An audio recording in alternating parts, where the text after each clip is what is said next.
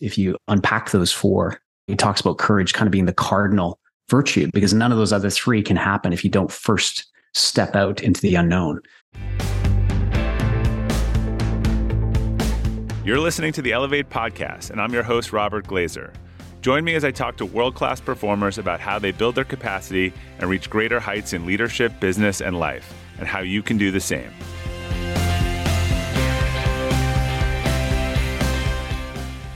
Welcome to the Elevate Podcast. Our quote for today is from Tony Shea: your personal core values define who you are.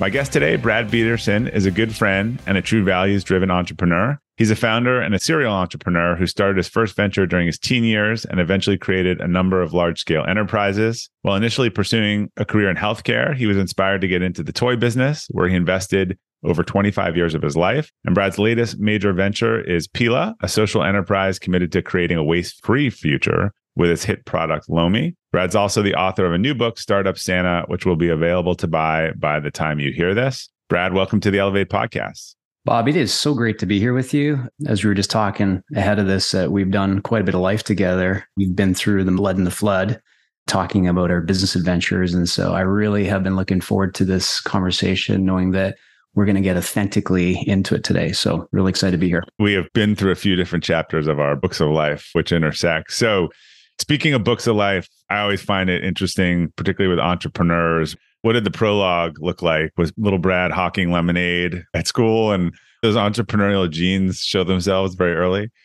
Yeah, I mean, that's a great question. Are entrepreneurs born or made? And I actually think there's a bit of both. So at an early age, I definitely showed entrepreneurial tendencies. It wasn't lemonade, but there was things like I would sneak into the golf courses at night with my snorkeling mask and dive for golf balls, take like a net with me. And it was amazing. Get to the bottom of the pond, you just see all these little lumps everywhere and you're just scooping them up. And then I'd put them in egg cartons and sell an egg carton of a dozen of them for $5. So it was things like that, you know, always had side hustles. At 16, I tell people I had like the perfect business because we lived on an acreage near a forest that was in Canada called Crown land. So anyone has access to it. So I started a woodcutting business. And the reason it was a perfect business is I used my dad's truck, his chainsaw, his gas, his splitting maul. And I had this endless forest. And his trees. So you had free supply. Yeah. And I put my price at $5 less than the competition and hired friends from school because I got so busy. And I think I paid them $5-$6 an hour. And I was in my mid-teens, and that time funded most of my endeavors in terms of outdoor pursuits. So yeah, at a very early age, even though I was destined to be in healthcare, I was definitely showing entrepreneurial tendencies. So you didn't learn the true lesson of margins early on when most of your costs were not real. Maybe that haunted you in the toy business that we'll get into. Yeah, I think I pursued the SaaS model initially. It was perfect margin business. Yeah. Yeah, exactly. Just didn't go on forever. So what got you into healthcare? That was your first foray into the business world, right? Well, it was what I was supposed to do. So I grew up in the prairies of Canada. And what you're supposed to do in the prairies of Canada is you're supposed to either be in agriculture or oil. That's what people do there. That being said, my family were health practitioners. My father was a chiropractor. His father and mother were chiropractors, and my great-grandfather was actually the very first chiropractor in Denmark. And ever since I was a wee boy, all of my dad's colleagues used to say, you're going to grow up and be a chiropractor like your daddy. And I just kind of nodded and accepted that that's what Pedersens do. We grow up and we become chiropractors. I mean, this is the lineage. So I started down that path, and I went to school and took my science diploma, which is the basically precursor to chiropractic college. And I got derailed. It's kind of like the story of my life, you know, a series of happy accidents that come along and open new doors and new possibilities. And for me, that was, I met what would then become my wife. She was at school. She was taking her degree. I had finished mine. I was ready to go down to chiropractic school. And she let me know that she wasn't really into doing a long distance relationship. So I decided to hang out for a year. And somebody with entrepreneurial tendencies sitting around just waiting for someone tends to get themselves into either trouble or business. And I chose business. Or a combination. Exactly. Yeah. That's how I got my start in my first venture. All right. So so you built this toy company 1.0. What is the short but liver version of the Toy Story? Because there's also a lot of ups and downs in that journey. Yeah, for sure. So the Cliff Notes version of that story is I read... That's the word I was looking for, Cliff Notes. I haven't used them in so long. What's the GPT version? Yeah. You know, in Canada, it's Cole Notes. So just so you know, we have our own version of that. Yeah. It was very simple. I read an article in a magazine about a kid who had invented a flying toy. I was always very playful, like right from a young age, and was very adventurous and a bit mischievous, but always in a good way. I never got myself into real trouble, but you know, mischief was definitely part of my DNA. So I read the story. I called the kid. I bought some products from him. I started playing with them like, wow, this thing is so cool. And then I got thinking, maybe I could sell these. And so that was the beginning of basically becoming a busker, because I bought a bunch of product and then I went to parks and I was throwing this thing around and, you know, I was selling them but I was as good as my last event and realized that wasn't very scalable. And so then I started setting up kiosks and malls, and kiosk and mall also not very scalable. And I started getting to retail, and eventually I built the largest toy distribution company in Canada. So it was kind of like a series of events and doors opening and some closing, but just kind of put me on this path of becoming eventually the largest toy distributor in Canada.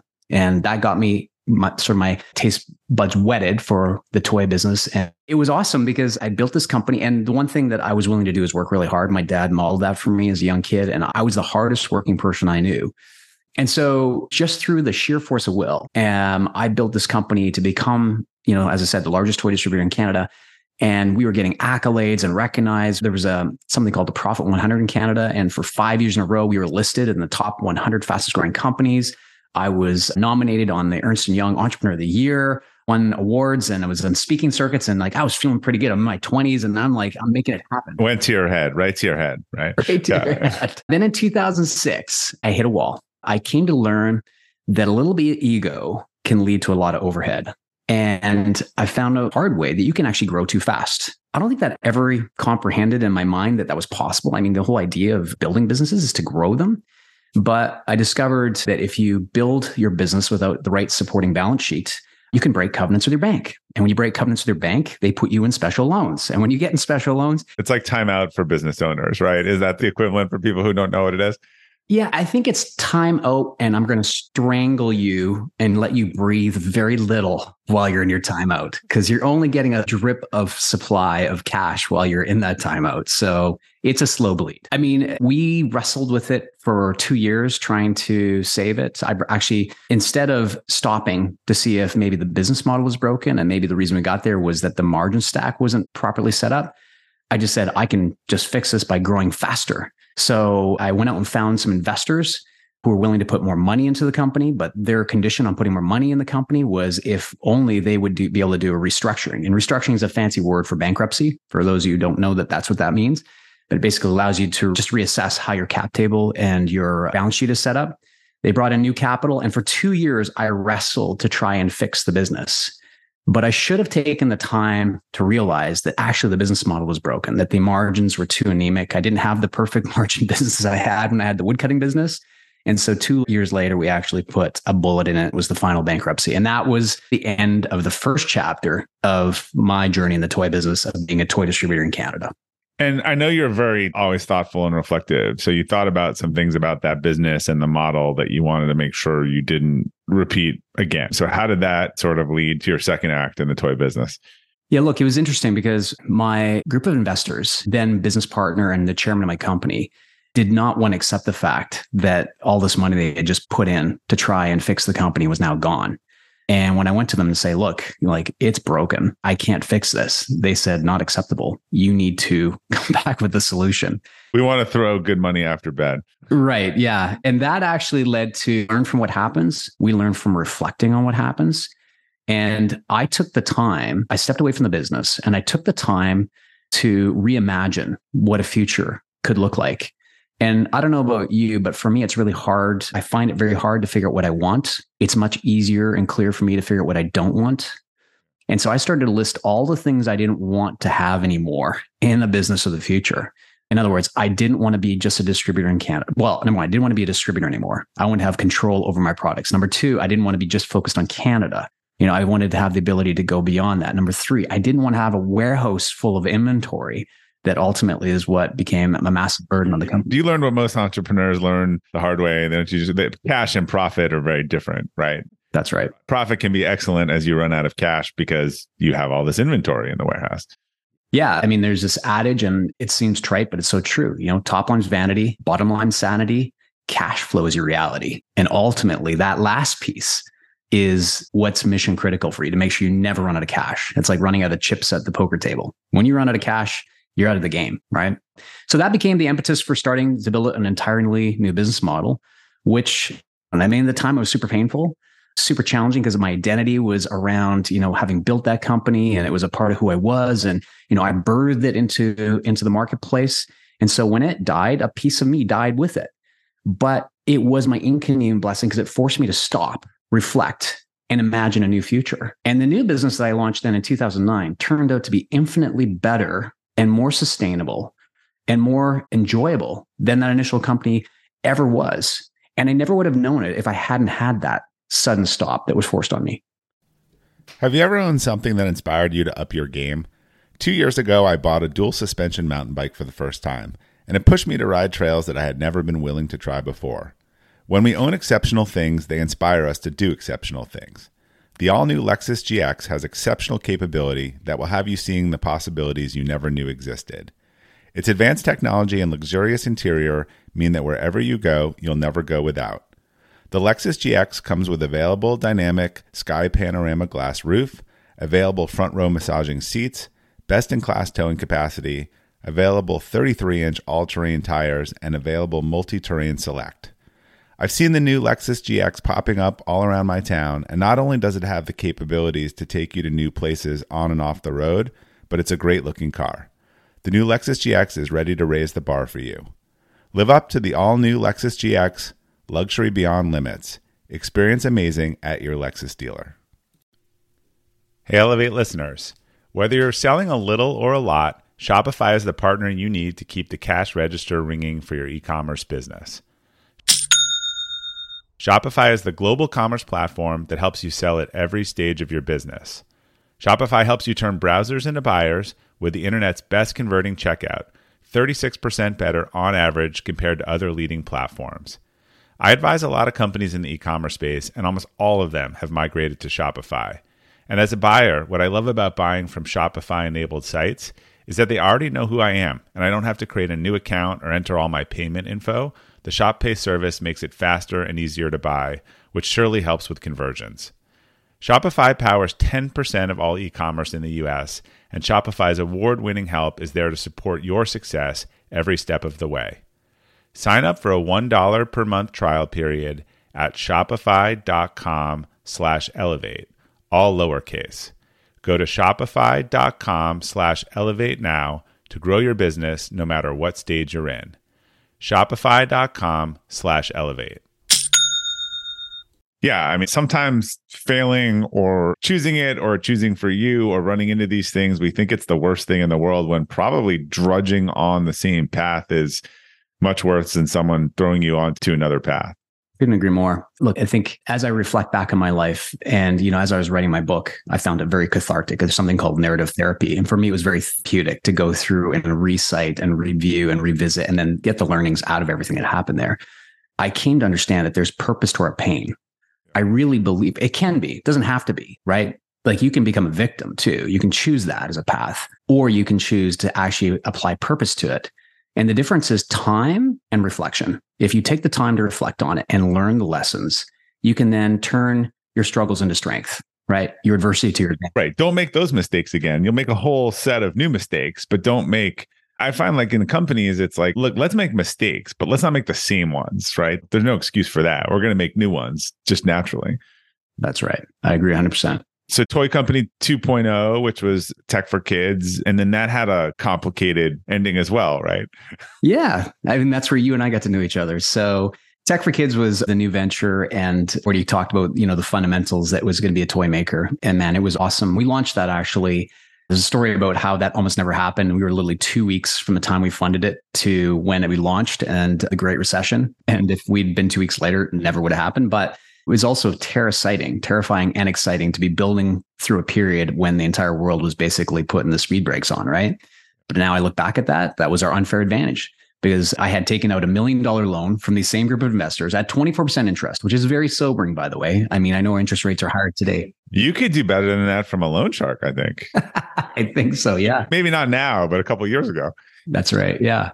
And repay in 1 year. And it was personally guaranteed. So I was very motivated to get things moving. And because the world had kind of paused, we were the only ones really working. And we just found opportunities through the sheer force of will once again. And of course, having a creative team. Yeah, that business, again, scaled to be something infinitely bigger. And you kind of teased out that it had an interesting ending. So I'd had this group of investors with me since like 2006. And you know what most people don't realize is that when you bring on money, you've agreed to sell your company. Like if you bring in outside capital, you've agreed at some... They need to get their money back somehow, right? Unless you have an ability to pay massive dividends, then yeah. That's right. So there's some agreement in the future that you're going to have an event. And these guys are starting to say, hey, you know, it's like we were there in 2006, it's 2016. We need to kind of see some things happen here. And it was a good news story. We had turned this thing around. And interestingly, we were one of like 10 companies in our portfolio. We're the only one left standing. All the other companies are gone. So we were the one, I guess, unicorn, not really by the $1 billion valuation standard, but the one thing that worked out. So we started the process of trying to then see if we could find a partner. And ultimately that led to merging our company with another company in the States. And the company was similar in size. The co-founder of that company was 10 years my senior. He had had a spectacular exit back in the early 2000s. And, you know, he's really beloved in the toy business. And he was excited about the opportunity that we would bring our two companies together. And it was going to be a roll-up mergers acquisition opportunity where we were going to look for other toy cos and buy them and do something that would eventually allow us to go public. And on paper, it looked awesome. I mean, we would take efficiencies of operations. We'd combine our skills in terms of we were really good in certain categories of products. They were good in other categories and they were going to complement each other. And we were going to scale something big. And unfortunately, our cultures just didn't blend. So, you know, we merged the companies together, despite the fact that I knew that the cultures were not going to work. And primarily because my motivation was financial. I was looking for an outcome for the investors, but also after being through some scarcity things, you know, my wife having... Yeah. Couple bankruptcy. You know, it's not an awesome day when they come to collect on your house. That's some brain damage for your wife, definitely, when that happens. So I was looking for an opportunity to actually get some abundance in our life. And so I just chose to ignore the cultural differences. 90 days from the time we signed the documents to merge the companies, which, by the way, led to a financial outcome, which was great for everyone. I was fired from a company that I had co-founded. And suddenly, again, I'm on the outside looking in and I'm bewildered and I'm like, what just happened to me? And it was a pretty tumultuous point in my life. And you remember those days because we were actually in Forum together. But, you know, after almost 30 years in the toy business, I was suddenly on the outside looking in and my life was about to change dramatically. Well, there's two things. One of the things I love about it, and again, you talk about this in the book and we'll dive into that, but you could wallow in your sorrow or you could look at that as a period of reflection and what's it giving you and what doors is it opening as it closes, similar to before. But there's a story in that I'll always remember. And I would say like entrepreneurship's really sexy in the rearview mirror. People see, particularly when someone has a favorable outcome and, oh, they're lucky and, or, oh, this, and they just don't see everything that came before it and all the near disasters and failures and a lot of people who never get to sort of a positive outcome moment. And as you said, it was a pretty good moment. And I actually kind of remember it's one of those like flashbulb moments for me where our whole group and our whole forum was getting together with our spouses. And I think you ended up closing that day and you came down and everyone was like, congratulations. And I know you guys were exhausted.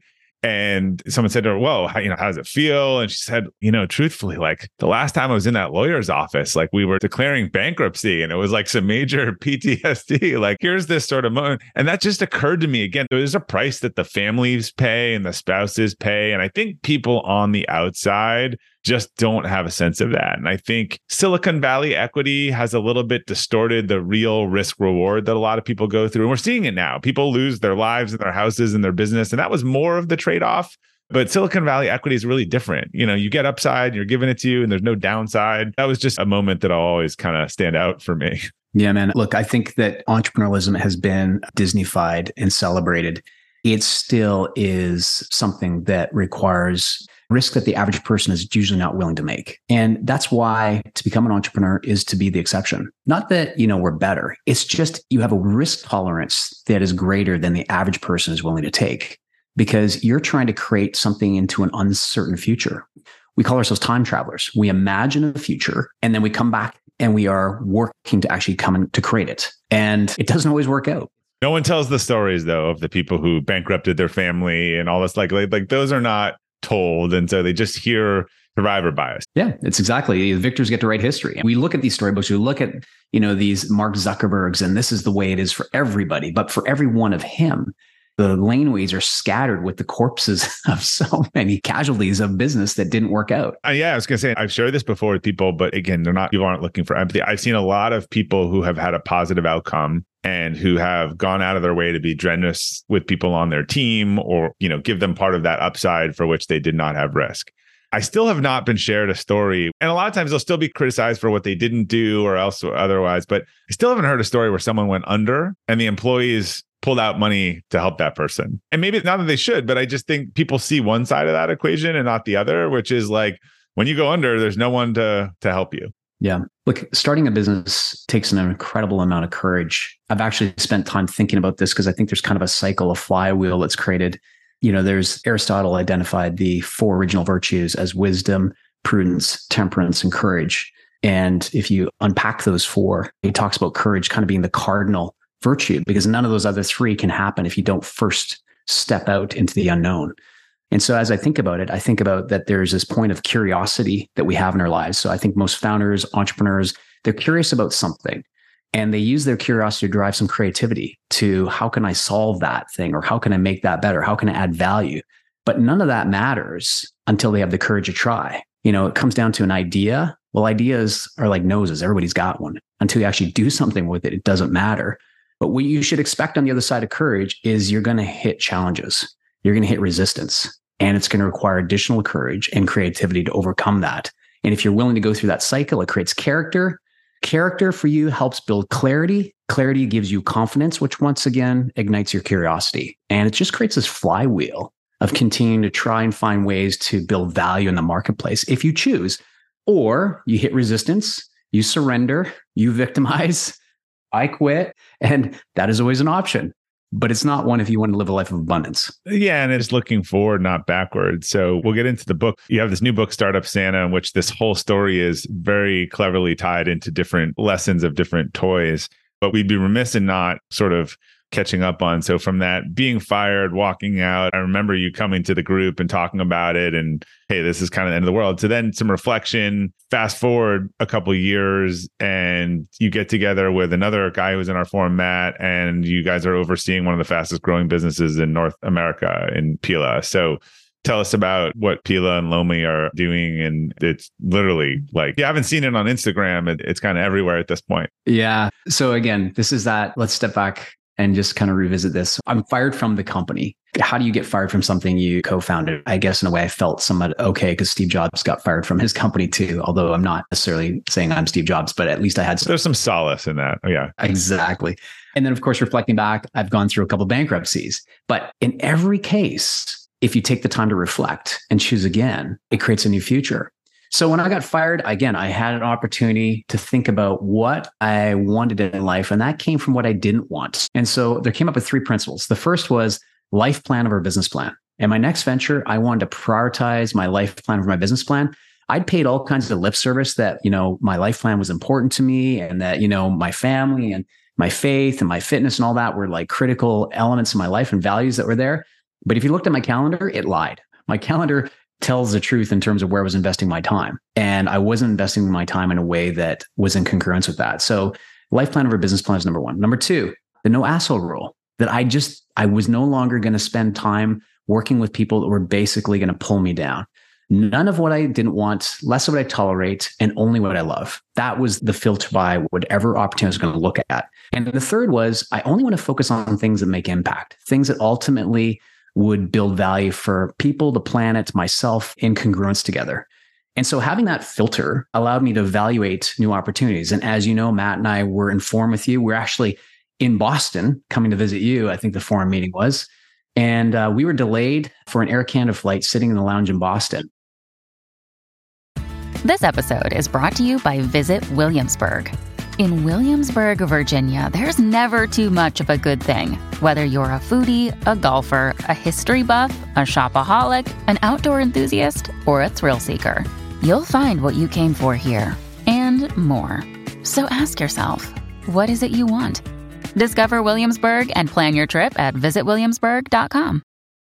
When you need mealtime inspiration, it's worth shopping Kroger, where you'll find over 30,000 mouthwatering choices that excite your inner foodie. And no matter what tasty choice you make, you'll enjoy our everyday low prices, plus extra ways to save, like digital coupons worth over $600 each week. You can also save up to $1 off per gallon at the pump with fuel points. More savings and more inspiring flavors make shopping Kroger worth it every time. Kroger, fresh for everyone. Fuel restrictions apply.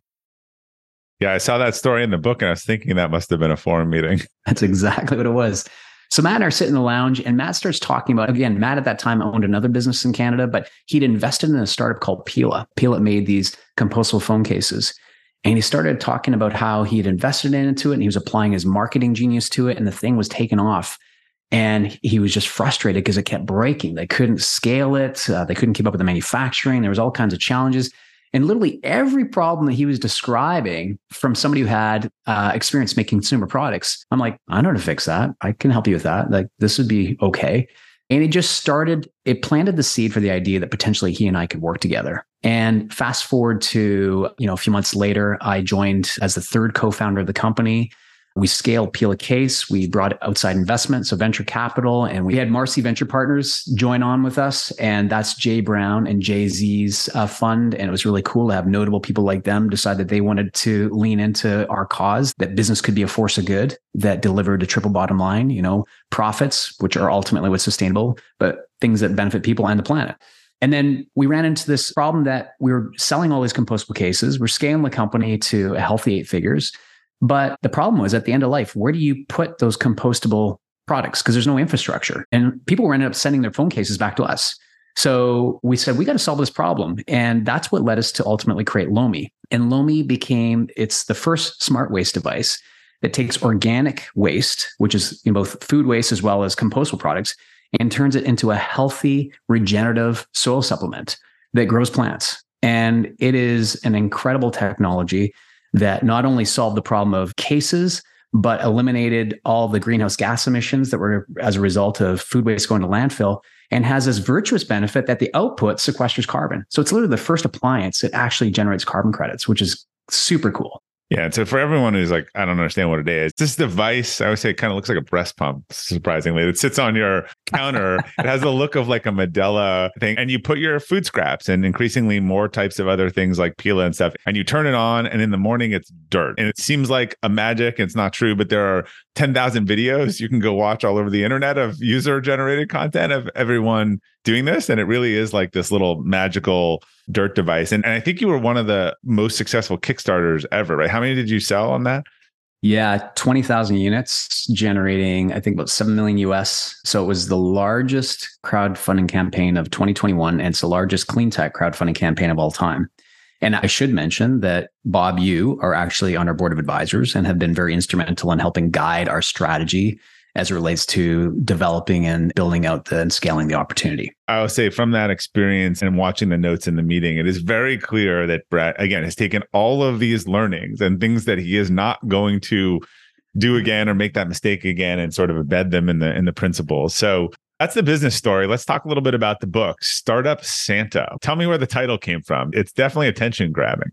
Well, look, I think I wanted people to know that this is for people who start startups. Founders are our target here.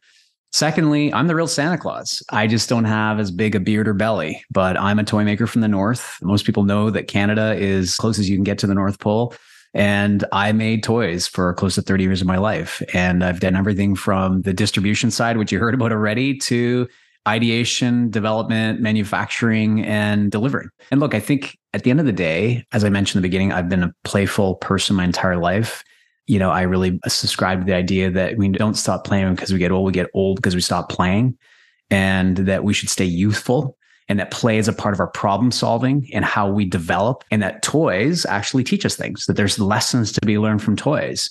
So the impetus for this book was really start off as a memoir. I was going to tell I just wanted to go through a cathartic narrative therapy process of just unpacking everything that happened, because there's a lot of sort of, I won't say Forrest Gump moments. I've been in New York on 9/11 to the volcano in Iceland when it went off and grounded air travel and a bunch of stuff in between. So it was a crazy life. And along the way, I said, actually, there's more here that would be of value. And so every chapter identifies an iconic toy that you would know, tells a bit of the story of where it came from, the inspiration behind it, what it teaches. And then I take stories from my entrepreneurial journey, being the real Santa Claus. And usually it's going to be wisdom from my wounds. These are stories of things I did wrong. I affectionately tell people. Wisdom from wounds. I like that. I have a PhD in DUMB from the School of Hard Knocks. And so there's two different ways you can learn in life. There's knowledge, learning from your own mistakes, and there's wisdom, learning from the mistakes of others. I've garnered a lot of knowledge, and you have the opportunity to have the wisdom of that experience so you can avoid the mistakes I've made. So let's give people a sample of one of these analogies. A couple I really liked. One is the Jenga blocks, and we play a lot of Jenga, and there's the pieces that slide out easy and there's the pieces that'll knock down the whole tower, right? So talk about this one. Yeah. So love Jenga. It is one of my favorite games to play. But what you'll notice in Jenga, there's foundational blocks and there's flexible blocks. And so just like that in life, there's values in our life that are foundational, things that you should just not touch, things that are non-negotiable. And then there's things that are flexible. And so for me, I've identified that there's 8 in my life, and there's 4 that are foundational, 4 that are flexible. So the foundational ones are my faith, my family, my fitness, and my finances. And I use finance kind of loosely. It's nice because it's an F, so the alliteration works. But really, it's the economic engine. What is your passion, purpose, and how can you generate results as a result of that? So those 4 things are what you can never not pay attention to. They need daily input, daily investment of your time and energy and attention to keep them going. Then there's the 4 flexible blocks, which for me are fun, friends, refining, which is, continue to get better and grow yourself. And then finally, freedom, building more freedom for your life, imagining better things for your future, for those around you, your community. And those are things that need attention, but they can be intermittent. You could take periods of time and not invest there. Versus if your health breaks, the whole tower comes down, right? 100%. Yeah. The other thing I would say is this, there's seasons to life. Not all time in life is equal.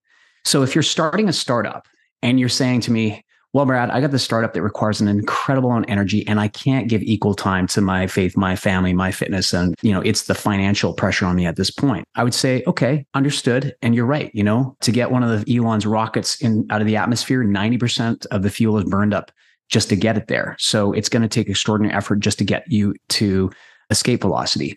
But it's a matter of coming up with a negotiation and setting expectations ahead of time with the stakeholders and those others in your life to say, look, for this period of time, this season of life, I'm going to be over-investing into the business, but it's not forever. It's for this season. It's integration, not balance. This notion of this perfect scale in harmony, I think it's just not realistic, right? You have fitness days, you have work days, you have family days. They have to come together in a nice complementary way. That's right. Yeah. And I agree with that. I'm a big believer in whole life integration and that we should be blurring the lines between work and play and family and intermixing them, right? So I agree with that. So that's the idea behind Jenga. All right. So taking it up a level, and I think probably the biggest pain that most people have grown in business will resonate with your analogy of the toy box, which toys you decide to bring and which toys you decide to get rid of, right? Yeah. Look, if you have a business and you're a leader in that business, in the beginning, you're going to be doing everything. We're generalists. That's just the way it's going to work, particularly if you're a bootstrapper. Maybe if you're venture-backed, it's different, but most of us are bootstrappers and that's where we started from. But as you grow that opportunity, you scale it, you realize that you can't do everything. Dan Sullivan said it, most people think they can double their business, but think 10 times. If you think 10x, you know that there isn't 10 times the effort. You may be able to double your effort, but you can't do 10 times the effort. In that case, you need to go find people. For me, I did this all the wrong way, in terms of finding people and why we hire them. Well, let me ask you a question, Joab. Tell me who you think are the 2 or 3 most fascinating people in the world. Most fascinating. Currently alive. Yeah. I mean, for better or for worse, I think Elon Musk is pretty fascinating. Let's think of, I'm so not good at pulling stuff out of thin air. How about that? Does that suffice? Right? You want one from a different discipline. Okay. That's fair. Let's see. I'll add to it. Richard Branson. Oprah Winfrey. We got three there, right? So describe some character attributes of those people. Like, what is it about those people that you think is fascinating? I think they're usually charismatic. They're kind of free thinkers. They're new ideas. They're pushing some envelope and pushing you to probably think or look at things in a different way. Got it. So they're innovative, right? They're charismatic. They have integrity. They have all kinds of virtues that you would say are reflective of their attitude. Yet, if you think about how most people hire, they put out these job descriptions that say, so-and-so individual that's got to be a good multitasker, that needs this much minimum education, that needs... Which is an oxymoron in itself, but yes. So we're hiring for aptitude, or at least the way we're putting out our job requests is we're focused on the aptitude piece, when really what we should be thinking about is the attitude, which then in turn informs the culture. You know, and as a CEO of a company, there's three things that you should be focused on. It's what is the vision and the future of the company, living out the values. And by the way, the values are representative of the people you hire, right? It's just, that is, you can say what they are, but it really comes down to the minimum behavior you're willing to tolerate within an organization. And then finally, hiring and empowering the people to get it done. Those are the three things ultimately you want to get to. When you get past that startup phase to something that's scaling and expanding, you need to be focused on those three things. And if you're doing it focused on aptitude type hires, which I did initially, you will hire a bunch of people that potentially can become talented terrorists. You know, we were talking about Lencioni, and he talks about like the ideal team player who's hungry, humble, and smart. Warren Buffett says has intelligence, initiative, and integrity. If you have only two of those three things, you're ultimately going to end up becoming a disaster for the organization. And what I love about Toy Box is I actually use Toy Story and talk about, okay, these guys have this mission. They're going to rescue Buzz. And each one of them has a superpower. Binoculars can see far. RC can go fast. Slink can stretch. And they use their superpower to achieve the vision mission. But ultimately, they're aligned in terms of the culture that they've created. And I think it's just a perfect metaphor for how we should be thinking about the teams as we build them out. And we should seek to build the perfect toy box with people who have skills that complement yours, don't compete, but complement. But most importantly, are aligned with the cultural values of the company. Yeah. And it's not only finding them, I think leaders are responsible for that rugged curation. And I think when we see that you have a problem, and you share a story of a sort of a terrorist in the book, I'll let people read about that. When you see you have a problem, I think a lot of times we're like, yeah, maybe it'll go away if I ignore it. And then it just comes back kind of worse. And I think most of my regrets in leadership are not kind of acting on those things earlier. And I think I got a window into your leadership early in that forum. We were talking about this story too, when we had this incredible group of people and we had homework for each thing, and we would do the homework and everyone be prepared. And a couple of times in a row, there was someone in the group who just wasn't prepared, wasn't even on the same page. And I think as we were all going around do this exercise, and they clearly hadn't done it, and they made up a bunch of stuff and it didn't even make any sense. We're all thinking it. And this is a whole bunch of CEOs in the room. We're all thinking it. And you're like, look, I got to stop us right here. Like, it's clear that you haven't done the homework, you haven't been paying attention. We're wasting everyone's time here in a super calm manner. And that was the last time that person ever came to the meeting. And again, this was a group of a bunch of A-type people in this room, but only one was willing to say what everyone was thinking and calmness. But yeah, I mean, that curation and pruning the weeds is so they don't overgrow everything else is critical. Yeah. The adage is to hire slow and fire fast. And it's easier said than done. Yeah. There's no advice that is easier said than done than that. 100%. I've identified the fact that, you know, founders in general are optimists, right? They can see the potential. That's why they're entrepreneurs.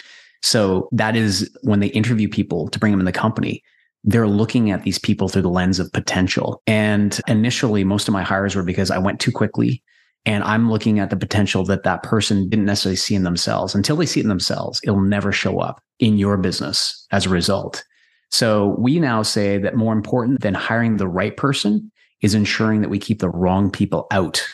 And we've created this gauntlet that is to protect me from myself and to protect Matt from himself, so that people have to go through, and we change the narrative. Instead of the possibility of these people being great fits, it's like, can you qualify? You are considered not qualifying until you do. Yeah. We literally look at it as a high performance team. You need to earn your spot in the team. You are going to prove that you can play full out on our team. And that means you're going to go through this gauntlet of 4, maybe even 5 interviews with a number of reference checks along the way. And even with that, we still get it wrong sometimes, but at least our ratio of getting it right is much more improved. And we've been able to hire some real stars. And by the way, not hiring a star, the best quote I've ever heard is from, and I don't know her name, but it's a kind of historic record-breaking Michigan softball coach. And she said, if I miss on a recruit, they beat me twice this season. If I put the wrong recruit on my team, they destroy my team every day.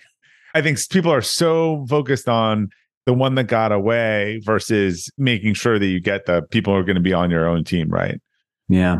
So I belong to a business forum, and we have the former founder of Remax in that forum, Dave Liniger, fascinating guy who's just had this storied life. And we were on one of our retreats, and the question was asked to him, what was his greatest business regret? And I'm expecting some juicy story about a deal that he missed out or misplayed or of some sort. And his answer, which shocked me, was, I didn't fire people fast enough. And I'm like, what? And then he unpacks it. He says, first person that you're letting down is yourself, because you're tolerating behavior that's beneath your minimum acceptable level, and you can't trust that person to do the work they need to do. So you've given up mind and attention to having to babysit whether their work is going to qualify. Second person is the team around them, because the unsaid truth in the room is everyone sees them as an underperformer, and you've now set a new level of what is acceptable in the organization, by the way. And the third person you're letting down is that person, because they have a place where they can shine. They have gifts and talents that will actually serve them. It's just not with you. And the sooner you release them back to the marketplace, they can go find out where they can thrive. And I think that's hard for a lot of founders. We think we can help people and fix them. But I think Reed Hastings' keeper test is actually the right question. If that person, anybody in your organization, was to come to you right now and say, I'm leaving you, how hard would you fight to keep them? And if the answer is you wouldn't, then you should be taking that person now and releasing them back. Or if you wouldn't hire them again, if you were looking at your team and say, well, but that's okay, but I wouldn't hire them again, right? 100%. Well, look, in addition to all the business adversity, as you were building this last company in COVID, you talk about in the story, this kind of bookend of losing both your parents during COVID. There are so many things I remember your dad, kind of your dad-isms that he shared with you. One of the ones I love from the book, I guess, told you a lot when you were a kid, is you can either pay the pain of discipline or the pain of regret. Did I get that right? Yeah. Tell us about that. Yeah. Look, COVID, I talk about the tale of two cities is the best time, the worst time. In many ways, I appreciate the time because it forced us to focus on what's important. And I think a lot of people benefited from that. But for me, it was pretty tragic losing my father to COVID and my mother on the other side of it, because she missed out on a heart surgery because of the strains on the healthcare system. But yeah, my father was my hero, and losing him was the greatest loss that I have yet in my life. And he at a very early age set a real inspiring sort of direction in my life. And he used to say that quote, and it would bother me, right? In fact, I wrote it out and put it on a plaque next to my bed. So I put it in a picture frame. What is the full sentence? What is the full? So the quote was this: in life, you're going to pay one of two prices. Yeah. The price of discipline or the price of regret. The price of discipline will cost you something and weigh ounces, but the price of regret weighs tons and will crush you. And it used to just irk me and bother me that I never, ever wanted to pay that price of regret, that was going to be too much. And in fact, the 5 regrets of the dying, which if you haven't read that book, I think it is such... Yeah, it's all things that people didn't do, right? It was things they didn't do. It's regrets, not things that they did, but things they didn't do. And so my motto is that I want to die young as late as possible and to leave it all behind on the field of life. I don't want anything left. I want to make sure that I wear out, not rust out. So when I'm laying on my deathbed, I'm not thinking about the things I didn't do. That, you know, Jim Rohn used to say, in life, you may not be able to do all you find out, but make sure you find out all you can do. And I want to know that I found out everything that was possible within me. All right, Brad, last question for you. Multivariant, so it could be singular, repeated, or personal or professional, but what's a mistake you made that you've learned the most from? The biggest mistake I made was not understanding how to parent my kids in a way that was relatable. My kids are arrows in my quiver that I'm firing into a future I'll never see. And I've landed at this place where I now have learned that I need to live my life, and live stands for love them unconditionally, inspire them by how I live my life instead of push them, right? V is for vulnerability, show up and understand that I'm human and I'm on this journey and I haven't figured it all out. That actually, this is my first time parenting. And as a parent, I'm learning how to parent them while they're learning how to become parents, right? And then finally, experiences. ensure that most important things that's ever going to happen in their life are the experiences that you create, that you co-create together. The things don't matter. It's the memories. It's return on experience that is going to matter the most. So that's twofold. Create magic experiences. And secondly, don't be a helicopter parent and rob them of the experience of growing and learning through struggling. Particularly for people that are high achieving, I think it puts a disproportionate burden on their kids. So just live your life for your kids. That ultimately is the thing that I'm now.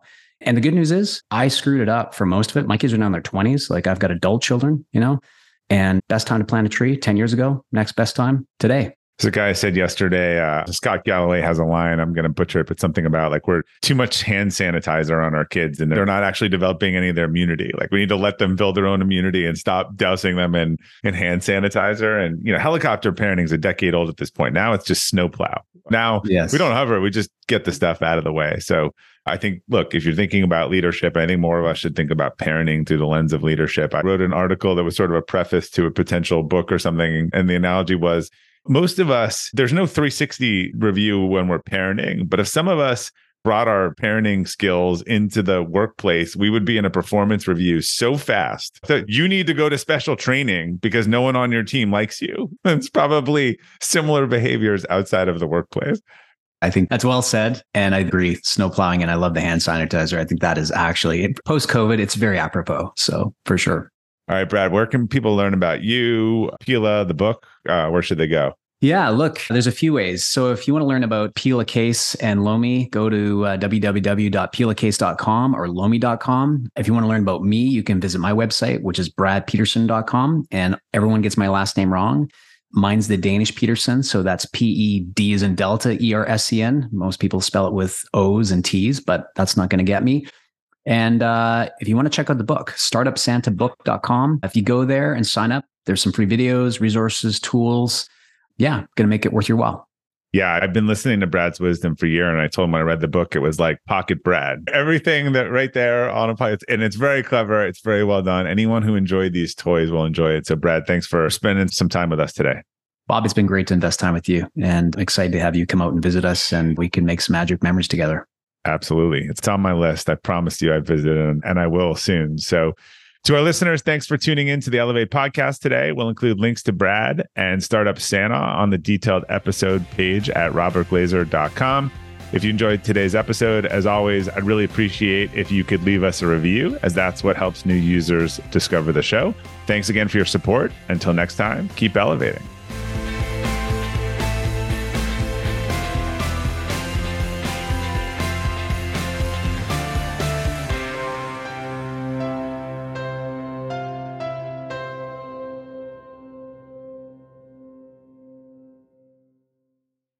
This episode is brought to you by the Yap Media Podcast Network. I'm Hala Taha, CEO of the award-winning digital media empire, Yap Media, and host of Yap, Young and Profiting Podcast, a #1 entrepreneurship and self-improvement podcast where you can listen, learn, and profit.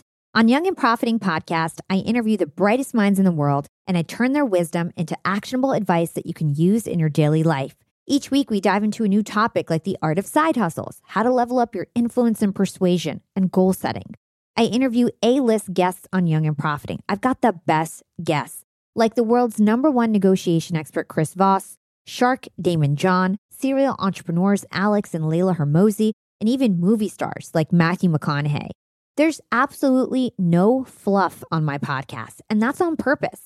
Every episode is jam-packed with advice that's going to push your life forward. I do my research, I get straight to the point, and I take things really seriously, which is why I'm known as the podcast princess and how I became one of the top podcasters in the world in less than 5 years.